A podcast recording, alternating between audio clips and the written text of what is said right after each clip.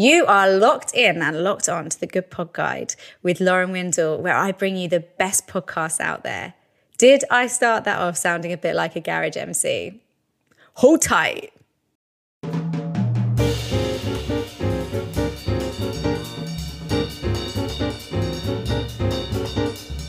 I knew of the podcast This American Life before I started researching for this because I have listened to Serial, the first podcast I reviewed on the Good Pod Guide, and S Town, which, spoiler alert, I plan on reviewing for the Good Pod Guide soon.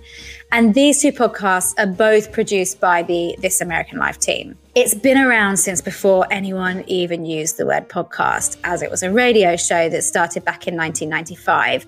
And it's these weekly hour long shows where they look at a huge range of topics and they have regular guests and presenters, and each topic is divided into acts, although some topics are covered in one act over the course of just one episode.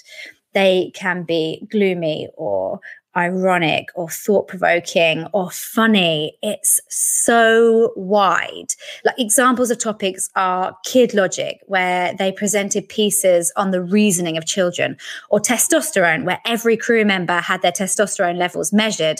And the guest, Alex Blumberg, explored how hormones shaped his life, or switched at birth, where reporter Jake Halpern told the story of two infants accidentally switched at birth and their mother who waited 43 years to let them both know. They're really experimental with their content. Like as a journalist, as I looked into this, I was like, oh, I really want to work for them. I hope they hire me because it's the sort of stuff that you just dream about someone giving you the budget to do. Like there was a show where they taped the whole 24 hours in an all night restaurant. And there's a show where they put together a band just for musicians classified ads.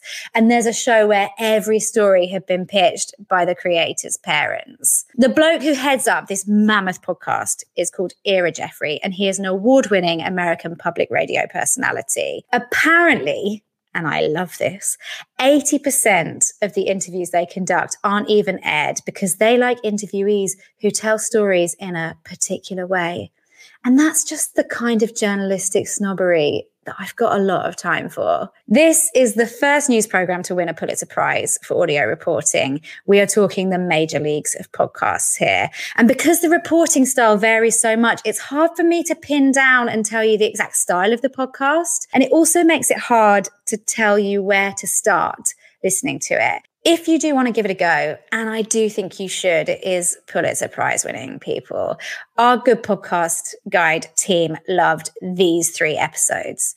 Episode 500, Three Miles, which starts off as a story about two high school girls on a class trip, but it ends up being about something so much bigger and more disturbing.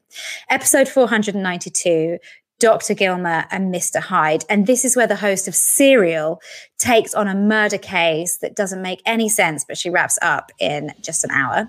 Or try episode 339, The Breakup, which is full of feeling and humor and perfect if you're going through a breakup right now, which I inevitably always am.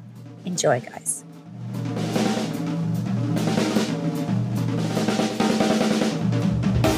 In the next episode, I express my deep desire to go and watch the darts at Ali Pali and delve into the bizarre world of wrestling with the podcast 83 Weeks.